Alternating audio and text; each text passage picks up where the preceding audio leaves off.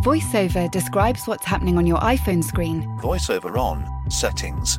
So you can navigate it just by listening. Books, contacts, calendar, double tap to open. Breakfast with Anna from ten to eleven. And get on with your day. Accessibility. There's more to iPhone. There's never been a faster or easier way to start your weight loss journey than with PlushCare. PlushCare accepts most insurance plans and gives you online access to board-certified physicians who can prescribe F D A-approved weight loss medications like Wegovy and Zepbound for those who qualify. Take charge of your health and speak with a board-certified physician about a weight loss plan that's right for you. Get started today at PlushCare.com slash weight loss. That's PlushCare.com slash weight loss. PlushCare.com slash weight loss. Hello and welcome to Danny in the Valley, your weekly dispatch from deep inside the Silicon Valley future machine. We have a good one for you this week. I have taken a deep dive into the truly fascinating world of esports. Now, if you're a gamer, you may know much of what is about to unfold, but don't get an attitude. We're a very broad church here at Danny in the Valley, and to many of the listeners, they'll find this quite revelatory. If you do happen to be one of those in the know, you'll still have a good time, and you'll probably learn a few things as well. So just relax, enjoy. And one more thing before we get going, I need your help.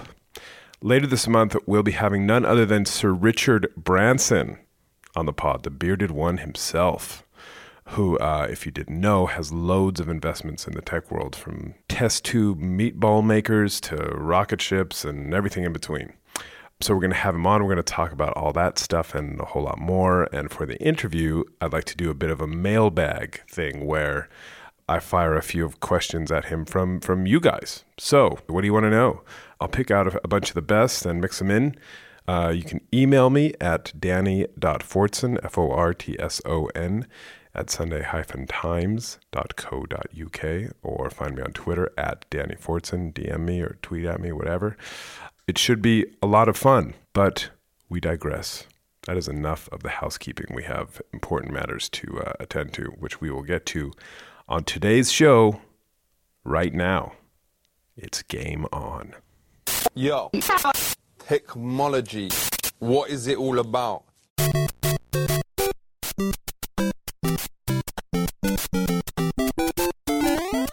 You recognize those sounds, don't you? I know I'm dating myself a bit here, but for most people of my generation and later generations, that soundtrack is unmistakable. Super Mario Brothers. It was addictive. I spent a lot of my time growing up playing video games. I spent hours beating the pants off my little brother at Tecmo Bowl. It's still a source of family tensions. Sorry, Mike. Now, we all know video games have come a very, very long way since then. Those games I just mentioned were basically the dark ages. Today, the industry and the games they produce are unrecognizable from those primitive early days. The graphics, the storylines, the gore, the complexity, it's breathtaking. But what you may not know, unless you happen to be a teenage boy, is that the gaming industry has scaled new heights. It's no longer just something to waste away a perfectly sunny day. It's an industry that rivals Hollywood, not just financially, but culturally. The top players can make seven-figure salaries and have legions of fans. Tournaments will sell out vast stadiums in a matter of minutes. And now, new leagues are being formed that experts reckon will someday, and much sooner than you think, rival the Premier League, the N B A, and American football in their fan bases, cultural relevance, and most importantly, the money they generate. In this very special episode of Danny in the Valley, I delve into the world of esports to peel back the curtain on a booming industry, from the roaring crowds to the players. Practice is, is usually six hours a day for the team. I usually stream around six hours also, so it'll probably be twelve hours when I'm eligible a day of playing. It's draining, very draining. The owners. I guarantee you, you know, on any given day, we have more viewership than most N B A teams do. It's got a lot of potential. That, that's why you're seeing the dollars. And, of course, the fans. It's kind of a new thing, right? Yeah, I'm really excited. I came all the way from Texas to, like, see this. So stay with us. It's going to be a fun ride. Prices immediately. Valkyrie comes out. On the other side, still going to the eating of the So a few months back, I took a flight down to L A and checked into a Sheraton in Universal City. It was one of those L A hotels where the halls are lined with photos of movie stars from past eras. They had a trolley service to the nearby Universal Studios theme park. I showed up there so I could see for myself what this esports fuss was all about. Esports, you see, is the name that has been given to professional gaming. So the players, you could say, are the esports athletes. But most don't look like what you th- might think of when you hear that word, athlete. They're known by their gaming names like Faker and Tailspin and Baby Bay. Some are rail thin, others are uh, much more ample frame. Most look like they could use a lot more sun. But we're getting ahead of ourselves.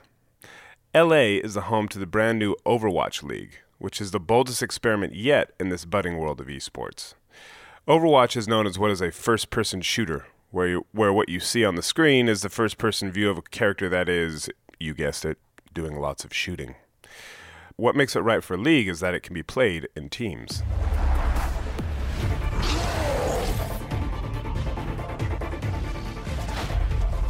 The game is the creation of Activision Blizzard, which is the largest video game company in America and Europe, and it is truly massive.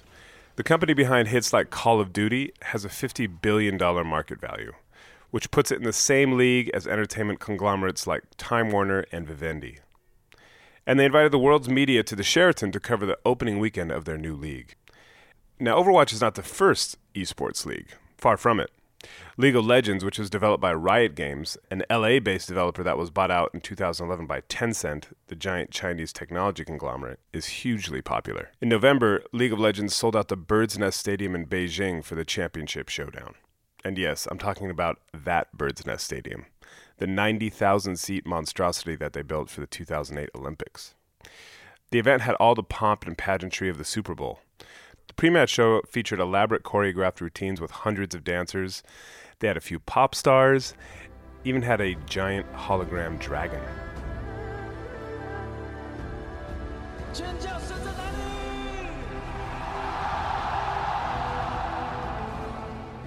Now, Overwatch has a ways to go before it's packing out ninety thousand seat stadiums. What's interesting, however, is that the league is the first to attempt to copy traditional sports by creating teams based in hometowns with their own arenas, merchandise, and, of course, huge, rabid fan bases.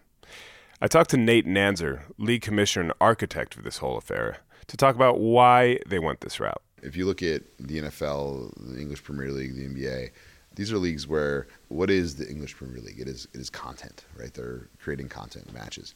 And they build an audience around the content, and then they monetize the audience through media rights and sponsorship and merchandise and tickets and, and, and all of those things. So we took a very similar approach of, we have this, you know, over thirty-five million fans of Overwatch, people who've, who are playing and have played our game.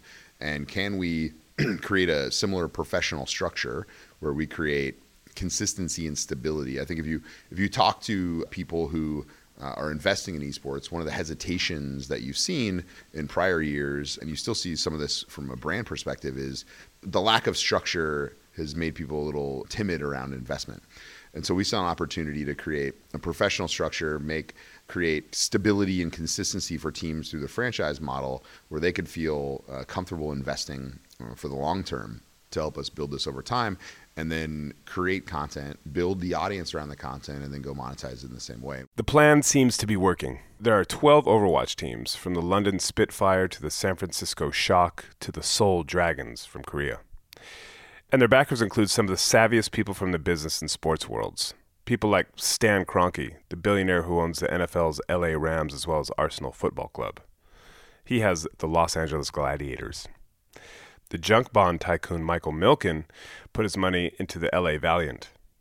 And the San Francisco Shock's owners include the pop star Jennifer Lopez, basketball legend Shaquille O'Neal, and entrepreneur Andy Miller, who made a few hundred million dollars when he sold his last company to Apple. And more shocking than the quality of the investors is what they're willing to pay to get in on the ground floor. Each ownership group paid twenty million dollars for the rights to one of these first twelve teams. In other words, Activision pocketed two hundred forty million dollars before the first shot was fired in their new league. Obviously, they have big plans. I think we wanted to make sure that we got best-in-class owners and operators with a proven history of building fandom. Our owners from esports have done an amazing job building those brands. Traditional sports owners obviously have a proven track record there. And then even owners like our sole ownership, like Kevin Chu built an incredible business at Kabam. You know, that was sort of first and foremost. And the commitment we're making to the owners is that we're going to go structure a professional league and drive revenues like hasn't been seen in esports before. And the commitment back to us is that they're going to build great local fan bases and businesses and start to, over time, host those home games. And we think that's venues. when the league... So they, have to, they all have committed to build venues. Yeah, either either acquire a venue through some means and have the ability to be able to host twenty home games a year. Now, I know what you're thinking. Why on earth would anybody pay good money to sit in a stadium or, or arena and watch some teenager play video games? Well, I thought the same thing. So I asked. The opening weekend matches for the Overwatch League were held at what used to be the Tonight Show Theater in L A. Activision has commandeered it and transformed it into an esports theater. They have giant wraparound screens that rise all the way to the ceiling, and they hang above two raised platforms studded with computer screens and keyboards. The battlefield, so to speak. Before the matches began, I wandered around outside, chatting to a few fans who were busy buying up keychains, jerseys, stickers, action figures, and all kinds of other swag from their favorite teams. Do you guys have a second? Or not? I'm I'm with the Times of London, and I'm over here covering the, the event. And I was just trying to talk to some fans to see how excited you were. Sure. So, uh, could you just tell me your name? Jennifer. My whole name, or just? Jennifer. As you can tell, Jennifer was skeptical. It's kind of a new thing, right? Yeah, I'm really excited. I came all the way from Texas to like see this. I admit my questions weren't the most probing. I didn't really know what to ask, to be honest. I mean, give me football and we can talk about the benefits of a four four two formation. Or in basketball, well, I can talk about lots of stuff about basketball. But gaming, and Overwatch in particular, I was clueless. I mean, what do we talk about? Finger speed? I tried again. Uh, I'm with the Times of London. Beautiful. Yeah. All right. What do you got going on here? Dude, I'm hanging out super hard, man. Ready to check this out. Yeah, Valiant's going to come in and take it today, no problem. You think so? Yeah, dude. Absolutely. Anyone who says he's hanging out super hard is clearly ready to have a chat. So I asked him. What do you think about people who are like, oh, this ain't a sport. This isn't a sport because it's not on a field or on a court. Uh, it's very different. Um, at the same time, I would probably pose the same question. Would you consider chess a sport? Just because it's not necessarily on a field, it's one of the most competitive games in the world, has been for a very, very long time. And it doesn't matter if it's playing football, basketball, playing a video game like Overwatch or playing chess, anything like that, as long as there's a competitive nature, that's going to be great because you have to be the best of the best. And no matter what, if you're in that top echelon, that top tier of people, you're going to be recognized for it. So whether or not people consider it a sport or not, it's still one of the most competitive things you can do in the world. So might as well go for it, right? And that was the refrain I heard from a lot of folks. People like to watch excellence, the people who are the absolute top of their field, whether it's on the football pitch or if they're sat behind a screen. Now, we'll get back to opening day, but I thought it was worth diving into the world of the players. I wanted to know, what does it take to become an esports player? What's life like? The top player for the San Francisco Shock is Jay Wan, an eighteen-year-old who left high school a couple years ago to turn pro. His screen name, and everybody has a screen name, is Sinatraa. Two A's at the end. But he also has another nickname. Here's Andy Miller, the team's owner, speaking in a room of very excitable teenagers and twenty-somethings. They call him Mister one fifty because he's the highest-paid player on our team, but he, it was a big deal. E S P N did a uh, column on him. He was the... He makes one hundred fifty grand. one hundred fifty K, that's his base for the year. When I was eighteen, I was making sandwiches at Subway for five bucks an hour. Perhaps I should have stuck with Super Mario. But I digress. I sat down with Sinatraa, who I should stress was still seventeen when we spoke, so he was on the team but not yet eligible to play in matches for a few more months. And like every other team, the San Francisco Shock has all its players living in a one-team house. They have cooks, physical trainers, coaches, an entire infrastructure around them. I asked Sinatraa what his typical day looked like. It's hard to say that video gaming is hard, but it is hard. It's draining, very draining. Eight hours a day gaming of just practice with your team, and then going home, and if you want to build your social brand, then you have to stream, which takes a lot of energy. Right, because there's training and then there's streaming yeah, after that. Yeah, like content creation if you want to like right. grow yourself. It's hard. So what's your uh, like typical day? Right now, since I'm not eligible to play, I basically just stream. I basically wake up, go out to eat with other teammates or coaches, and then I come back home and stream. basically.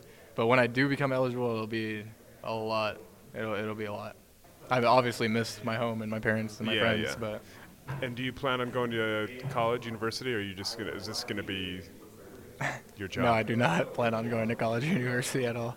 Yeah. Ever.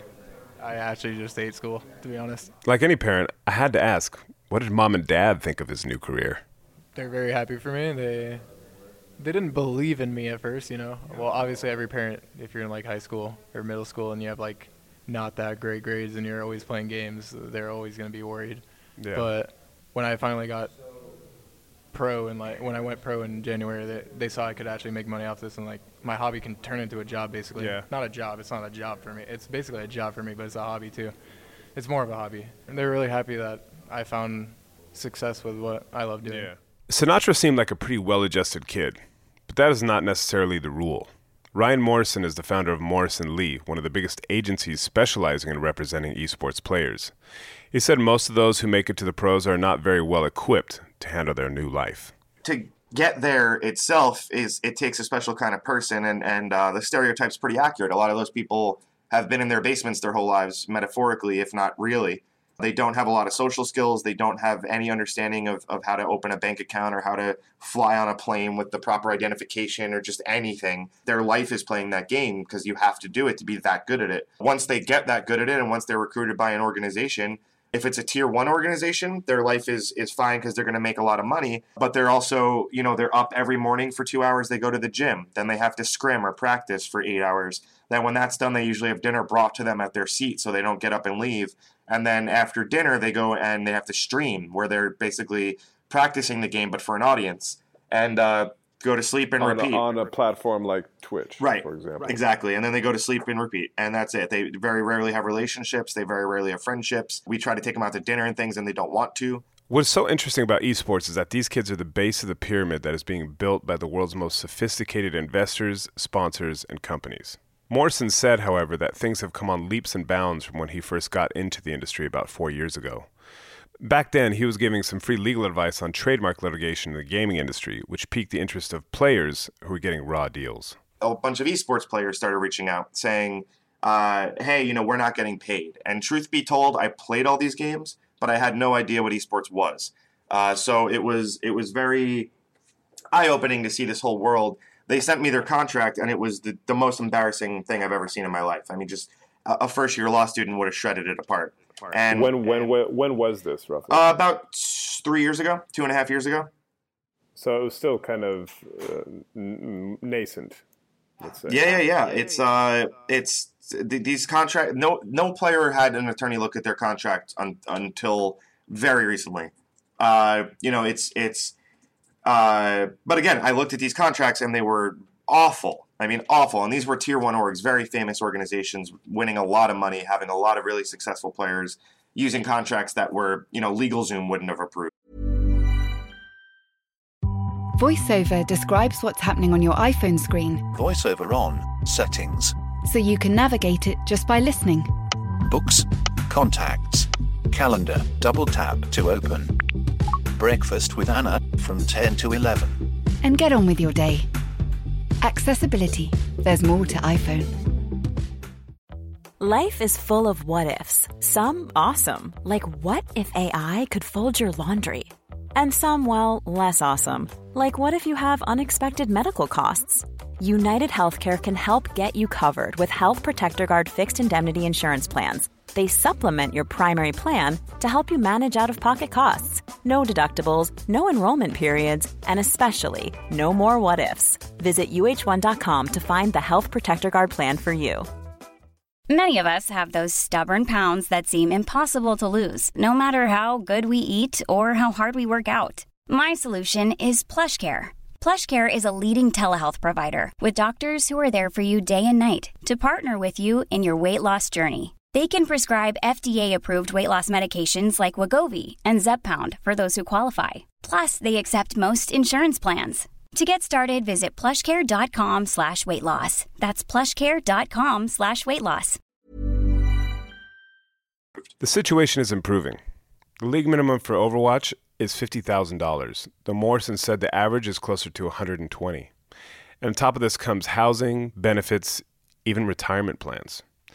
For more well-established games like League of Legends, top players can make two hundred fifty thousand dollars a year in salary alone. For context, League of Legends was released a decade ago. Overwatch is just two years old. But of course, salaries are only one slice of the pie. Like any sport, broadcasting rights are key. And one company totally dominates. It's called Twitch. And Amazon bought it in twenty fourteen for a billion dollars. Now, you may have never heard of Twitch, but it is an absolute money spinner for Jeff Bezos. Think of it as YouTube for gaming, where the top players can go on, start playing whatever game it is that they play, and depending on how popular they are, they can have tens of thousands of people logged on at any one time, chatting with their heroes and picking up strategy tips. Every day, more than ten million people log on to the platform. Streaming is the secret sauce of the whole industry. For one, Twitch has become one of the few places where men aged thirteen to thirty-four can be found in any one place at any given time. And this is a coveted demographic. All those eyeballs are catnip for advertisers, and the deals they strike with top players is what pushes their earnings from the hundreds of thousands into the millions. Here's Andy Miller of The Shock again. And keep in mind, Miller is not a newbie to sports ownership. He's a part owner of the Sacramento Kings basketball team and has dabbled in baseball as well. The Shock are one of several esports teams that he owns through his company, N R G Esports, which he started with Mark Masteroff, the founder of the twenty-four hour fitness gym chain. I, I, here's my best example. If you look at, like, someone told me, uh, like, N B A ownership or something, like, through the A B A, and, you know, it was, like, the players who were the managers and owned the team, and then eventually when it became something viable, like the car dealership guy, you know, the local guy, he owned the team, and then you got to millionaires, and eventually to the billionaires over the fifty, seventy-year cycle. Esports is, like, in the last three years, you've gone from, you know, Uh, player-owned teams to when Mark and I came in, we were the first real traditional sports owners in, and it was a big oh, really? deal. Yeah, and then when Shaquille was an investor with us, you know, the, the, the players, the fans, like, wow, like validation, this is cool, people paying attention to us. And then a year or two later, like, here we are at the Overwatch League with the Kroenkes and the Wilpons, and, you know, and I'm the pauper in the group. So that evolution was like two years, three years versus seventy years. Why? Because of the audience. because of the audience, because I think the meta shift of viewership and looking at declining viewership in E S P N and cord cutters and cord neverers and how the um, overall demographics of golf, baseball, you know, they're old. These are old, older folks, and they don't want to become horse racing or boxing. So yeah. The effort to get young, and this is where people spend their time. There's no doubt. This is where right. It's not just kids who are watching this by any stretch. Everyone thinks, you know, our audience is, say, a bunch of sixteen-year-olds. Our, our, our average audience is like twenty-five to thirty, and right. um, they used to play like crazy, and now they have jobs, and now they watch like crazy. We had a player on our team uh, who's probably the most famous player in Overwatch, Siegel. He was on our team up until uh, Overwatch League. When he streams, you know, his push alert goes out, says uh, Siegel's going to stream in five minutes. He'll he'll get twenty thousand, twenty-five thousand people every minute watching him for as many He's hours as he goes. He's on the Valiant. No, he is on Dallas Fuel. He's a great guy. He's wonderful. And he plays a very fast game, and he slows it down, and he talks while he plays, and he explains it, and somehow he can play and still read all the chat that goes on, and uh, he's very accomplished at that. And he makes a lot of money as a player, but I guarantee you he makes way, way, way more as a streamer. Miller's right about the viewership numbers. They're crazy. That League of Legends final I told you about, the one at the Bird's Nest, its peak viewership was eighty million people. For comparison, this year's Academy Awards, which is typically one of the biggest events in the T V calendar, was watched by twenty-seven million. And on Overwatch's opening weekend, Twitch announced a three-year, ninety million dollars deal to be the exclusive streaming channel for the league. It was the largest deal in esports' short history. Beyond this idea of watching very skilled people do what they do, there's another key lure to esports. And that is that it appears attainable for anyone. It's not like football or basketball, where you have to have an amazing physique or be very strong or fast or agile. Anyone can sit in front of their computer or T V and play a game. And as I said, the athletes look like, well, normal people. You wouldn't take a second look if you passed any of them in the street. And so below the very top level of esports, there is a whole ecosystem that is now bubbling up underneath it, of people who reckon that maybe, just maybe, they too may have a shot at the big show. One afternoon, I got on a Skype call with a man named Faraz. At least that was his gamer name. Hi, nice to meet you. Faraz is a gaming coach.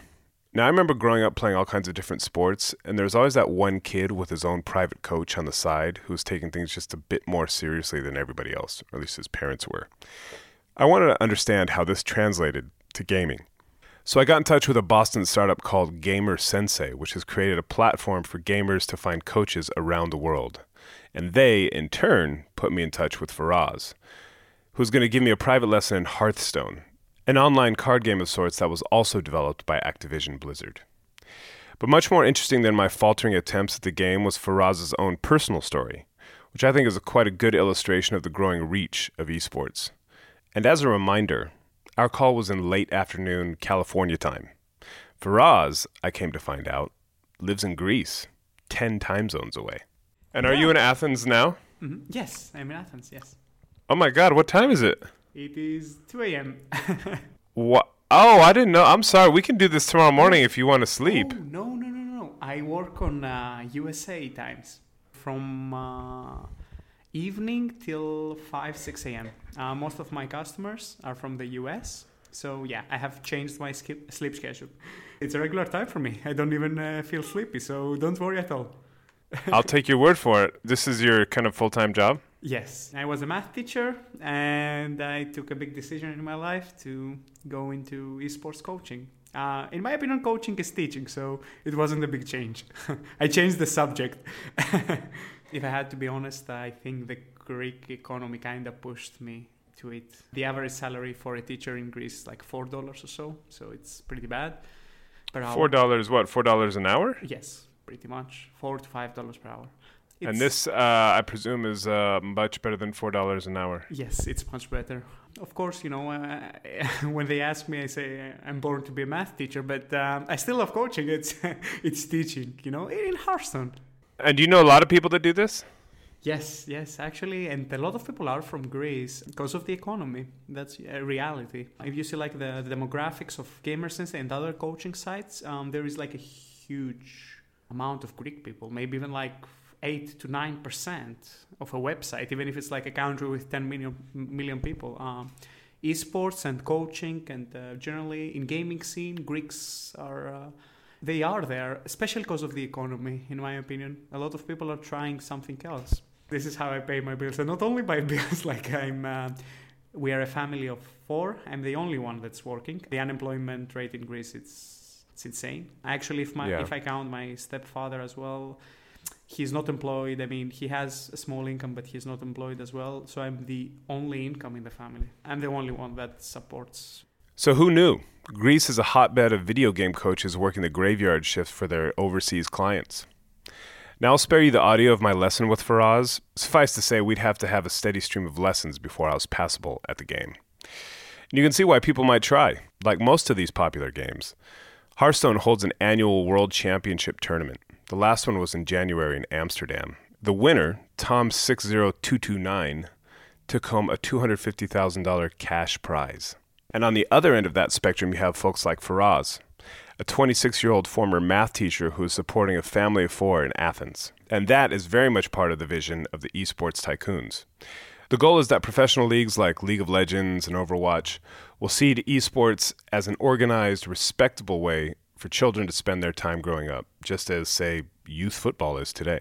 In the same way that there will be families all over the country, mom and dad come home from work and pick up the kids and go to a basketball game or a baseball game. I don't think it's going to be any different in the future that they'll come home, pick up the kids, and go to an Overwatch League game. Video games is an incredibly mainstream activity. It's a huge part of people's lives. There's a, a great feeling you get when you go experience it live. Like I think I'm, I'm, I'm glad you'll get to come see it tomorrow because I think it's one of those moments you get it. I was never like a soccer fan, and then I went to a Premier League game, and I was like, oh, okay, I, I get it now. That is an important step, and what we want to do, you know, for esports is really bring more competition, more fans around the world, give them that opportunity to engage live, and we think, you know, it's really going to take off from there. Now, before you go and quit your job and start gaming twenty-four seven with visions of hitting the big time, a word of caution. The odds of making it to the elite level are microscopic. More than thirty-five million people play Overwatch, but there are only one hundred thirteen players in the league. That is about as close as you can get to a zero percent chance of success. and the life of a pro esports player is brutally short. I talked to Bishop, the head coach of the London Spitfire, whose entire roster has been brought over from South Korea. I was pursuing education, had to finish my service in the Korean Army as well. After all that, yeah, decided to pursue uh, professional gaming before I lost my window of time. Obviously, if you get you go over your prime age, um, you slightly lose that opportunity to become a professional player. So I decided to give it one last chance. What's the prime age? Depends on each game, but I would say for Overwatch in the Korean scene, you know, you want to be in your early twenties. Once you go uh, over your mid-twenties, um, it's slightly harder to compete with the new talent. And how old is the team here? Oh, everyone is uh, fairly young. You want to? 제 한국 미국 나이로는 열아홉 살이고 한국 나이로는 스무 살입니다. 근데 빠른 이어서 버드링한테는 형으로 불리고 있고 그리고 어, 라스카리랑은 반말을 하고 있지만 뭐 제 동생이라고 해서 저한테 존댓말 쓰진 않고 또 반말 쓰긴 합니다. Uh, so I am nineteen, but by Korean age I'm twenty. Um, even though I am twenty and by Korean age and technically the same age as Rascal, because I was born earlier during the year, he still calls me Hyung, which is how a male refers to an older male in Korea. Ah, okay. Yeah, it's like the respective term. Right. It's not hard to understand why youth is key here. In a first-person shooter like Overwatch, you need to be very quick with your fingers and be able to retain that quickness for hours on end. Lots of kids burn out, get carpal tunnel syndrome, fall down the rankings, and just like that, their time at the top is over. The oldest player on the San Francisco Shock, for example, Dak, is all of twenty-eight years old. The Spitfire are deep in negotiations with the O two Arena and a few premiership clubs about securing rights to a London-based arena for their home games. But currently, they sit ninth in the twelve-team standings. Something tells me that they'll need to climb up the table if they have any hope of competing with the Capitals football teams and other attractions. And there is also one other glaring issue that esports needs to reckon with: extreme gender bias. Of those one hundred thirteen players, there is not a single woman. This is a big issue. The Gamergate controversy, in which several women in the industry were viciously attacked online for raising issues of sexism in gaming culture, was only a few years ago. I asked Nanzer about that, not least because if for no other reason than cutting out half the population just seems like bad business. I think that's something we are conscious of. I think it's it's not something we want to force. My personal view on that is I think we still have a long way to go as a culture of making playing games uh, an activity that's okay for girls in the way that it's okay for boys. I think I have a daughter, and it's something I, I even noticed. I have a son and a daughter, and there was never a question that I was going to play games with my son. I just started doing it, and my daughter asked me the other day, like, Dad, can I learn how to play Overwatch too? And it was like, you know, I was just like hit myself in the head, like, what? I'm part of the problem. And so I think, you know, there's nothing physically different between a man and a woman when it comes to playing a game. And I, and I, I really do think it's a bit cultural. But I, but if you look at video games, video games is the most mainstream thing in the world. It's super mainstream activity. There there are millions of people walking around playing Candy Crush on their phone that maybe don't think of themselves as gamers, but they're they're playing a game. I think as video games uh, continues to, to become more and more mainstream, we'll start to see that activity become a common one that boys and girls do growing up. Back at the former Tonight Show Theater, there was more than a sprinkling of women in the crowd for the big opening day match between the L A Valiant and the San Francisco Shock. I'd say maybe twenty-five percent, which, to be honest, is better than I expected. And I must say the passion of the fans was not far off from anything you'd see at a big football match. Watching the action unfold on screen, I must admit, I had no idea what was going on, even with the help of the play-by-play announcers. Speaking of sticking, there goes the ball bump. No kills from him, but he does a lot of damage to L A Valiant, closing in to back off. Deep exit now, working on that team as best he can, and while he does, his team takes point B. If you're a fan, you already know. But just in case you're not, the L A Valiant dispatched the San Francisco Shock with relative ease. At the peak, more than four hundred twenty-five thousand people watched the match on Twitch. And keep in mind that this is for a game that was invented two years ago. For comparison, Sky gets an average of eight hundred twenty thousand viewers for a typical Premier League match. And the beautiful game, of course, has been around since the mid-nineteenth century. So perhaps the idea that video games will take their place alongside the world's other top sports isn't so crazy after all. You know, I think something that Stan Kroenke said in one of the meetings that we had, I think is really smart in a, a way that a lot of investors are viewing this, which is the kids watch what they grow up with. I was I was talking with a family friend the other day, and was a twelve-year-old kid, and I was, said, what do you watch on T V? And he said, YouTube's my T V. That was just plain and simple. And what he watches on YouTube is long-form video game content. And and Stan's point was he doesn't doesn't see that changing when, when, when those kids grow up. Now, Overwatch has some of the world's richest people and sharpest minds in entertainment, all attempting to pull off this amazingly ambitious trick, creating a new global spectator sport from scratch. And they may very well do it. Even if they don't, chances are someone else will. In February alone, gameplay video from a new game called Fortnite, which is kind of like a survival slash shooter slash building game, that was released less than a year ago, had two point four billion views on YouTube. And seemingly every week, cinemas and parking structures are being converted to esports arenas, much of it driven by Fortnite mania. Meanwhile, cinema attendance, it's at a twenty-five-year low. In other words, it's an esports world, and we're all just living in it.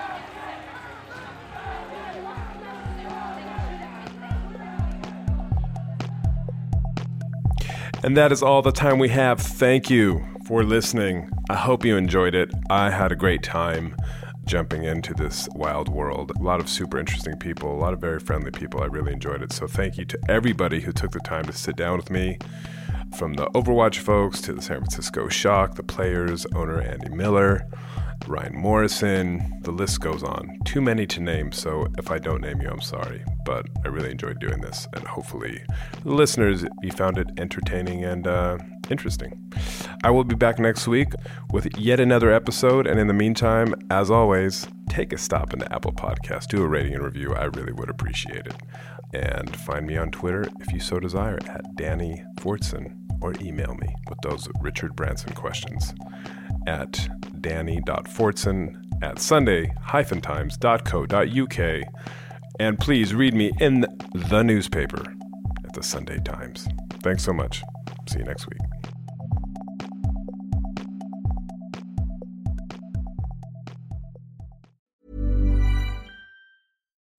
As you're listening to me, Daisy, Apple's iPhone disassembly robot, is dismantling an iPhone into lots of recyclable parts. That's how Apple recovers more materials than conventional recycling methods. Thanks, Daisy. There's more to iPhone.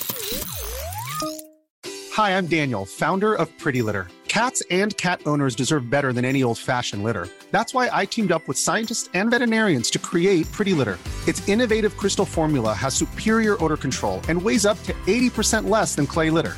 Pretty Litter even monitors health by changing colors to help detect early signs of potential illness. It's the world's smartest kitty litter.